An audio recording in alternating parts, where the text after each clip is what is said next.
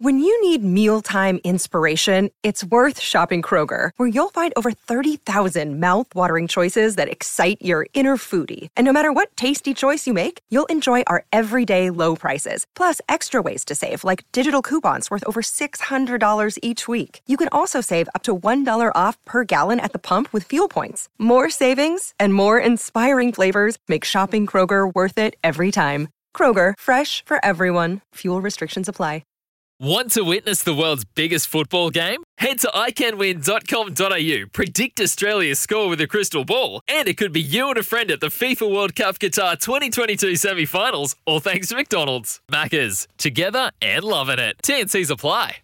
This is the Saturday session minus Grant Elliott, who I think is on a plane returning to Aotearoa. Um, his status for next Saturday, TBC. You never know. We could we could have Mitch McClenaghan uh, co-hosting with me next uh, Saturday. Um, Ben, for all we know. Right now, though, we're going to catch up with Big Mitch to talk some cricket. He joins us. Mitch McClenaghan, how are you, brother? Yeah, bloody great, mate. How are you? Yeah, I'm, I'm all right. I'm, I'm co-hostless, so you know what I'm like. I, I get a bit down. I take well, it personally when people don't turn up to work. Yeah, you need the company. I know that, but you're going well. You're going well. I heard uh, Zaid, Zaid sounded like he was in the running to be your co-host. Who was? Zaid. I heard him before. Oh, yes. He did a really good job. Oh, no, Zaid always speaks very well. Um, uh, but, but big component on Staffy's show, I think Zaid is. Uh, granted, I, I, I, don't get to listen to as much radio during the week chasing a three and a one year old and losing that race uh, every single day, it does seem. But uh, what about you, mate? How's, how's home life and your, your, your crew? Uh, home life's good, mate. Home life's good. Um, look, I, I, wish I was in the position of Trent Boult and, and being able to to go away and make some money for the sake of the family, but I'm stuck at home. so, uh, so I'm in the same boat as you. Well, well, I'm glad you raised that. Um, you, you got a really interesting perspective on this. Um, uh, you know, you, your own sort of path in, in cricket is part of it. You, you, know the guy, you know what he's done to New Zealand cricket. My, my, take is I'm not shocked anymore with decisions like this, especially for someone who's done it for what, 12 years. He's 33 years of age now, isn't he? Uh, we are sort of getting to yep. the end of uh, of his career, and I think players are more self aware than anyone on that. So, what was your initial reaction when, when you caught caught up with this idea? Well, initial reaction was he's got three young boys, mate. you're, you're chasing around two, and uh, he's been on tour his whole life, and and it's not like it's not like rugby, I guess. If you're playing rugby week in week out, you're always going home. Like you know, you're away for like a max one week or two weeks or if you're on an end of year tour, you're away for a month, right? It's um, it's not like that with cricket. You're consistently away from home, long periods of time. I think back to one year. I think Brendon McCullum in that World Cup year 2015 spent eight nights at home in his own bed. So that's what the life of an international cricketer is, and and that's um, that's obviously got to weigh you down. And and I think I think he's made a decision that's yeah for his family first and foremost. Um, the interesting part about it for me, mate, is is how does New Zealand cricket deal with this? Um, I, have mentioned previously that like myself and Munro and, and Devcich all got blacklisted as soon as we did it. Adam Milne got a little bit of leeway. Um, but now you've got a situation where you've got probably New Zealand's most crucial cricketer, uh, you know, outside of obviously Kane Williamson, uh, most crucial cricketer to our success going forward. And he's made this decision. And and do the rules change? And, and if so, they've got to change for someone like a Jimmy Neesham as well. Uh, so they need to be treated the same. So, look, my perspective on it, mate, is that um, I've always thought the T20 comps around the world give guys on the fringe a really good opportunity to go and get four or five times the amount of cricket that they would uh, in it, uh, just playing domestic cricket in New Zealand and, and with really, really high quality coaches and players around them uh, I've always thought it's a good thing, um, and I think we're seeing that uh, in this uh, sorry in this T20 series against West Indies. You've got guys like Glenn Phillips and and Neesham and the like who have all gone and played CPL. Guptill's played CPL, going into conditions that are not like New Zealand. Uh, they're going over playing like they've been there for five years because half of them have. But these tour, touring, they still tour by going to these international competitions, and it seems they're getting longer and longer, Mitch. 10 weeks for the IPL now, isn't it?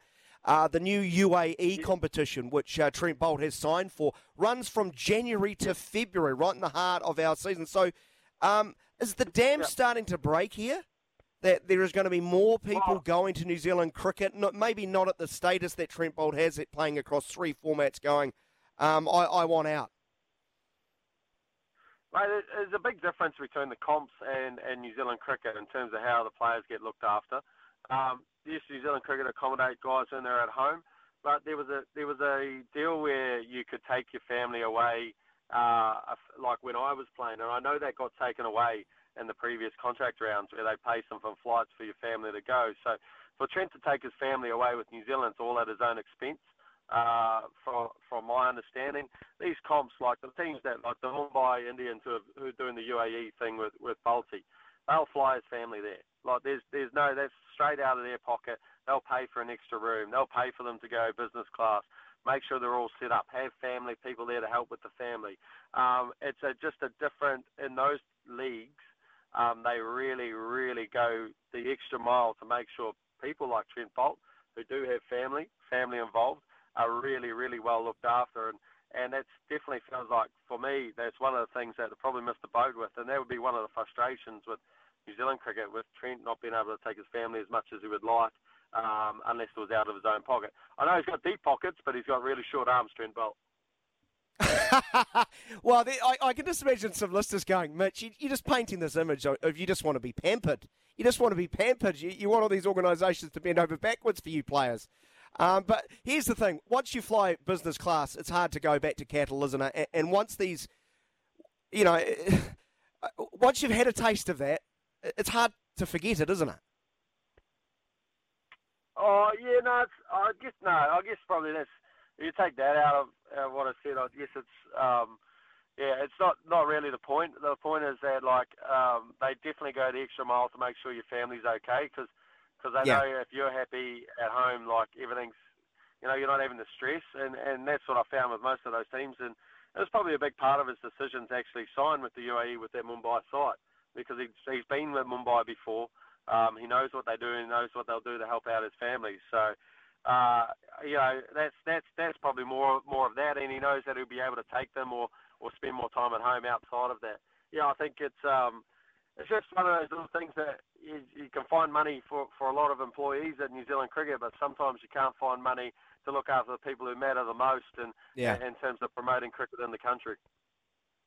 But they are sort of changing their perspective, their worldview in New Zealand cricket. As you talked about, you butted heads, um, and others too, because that's the path you wanted to take. It was best for you. I, I think that was, um, you know, that, that's crystal clear to anyone who's actually, uh, you know, watched the game.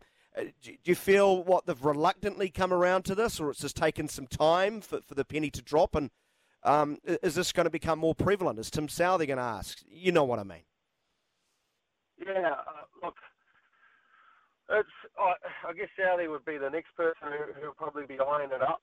Um, look, mate, I it's a really difficult one because I feel like you you've got to be on side with guys being able to go and do this and then still play for their country.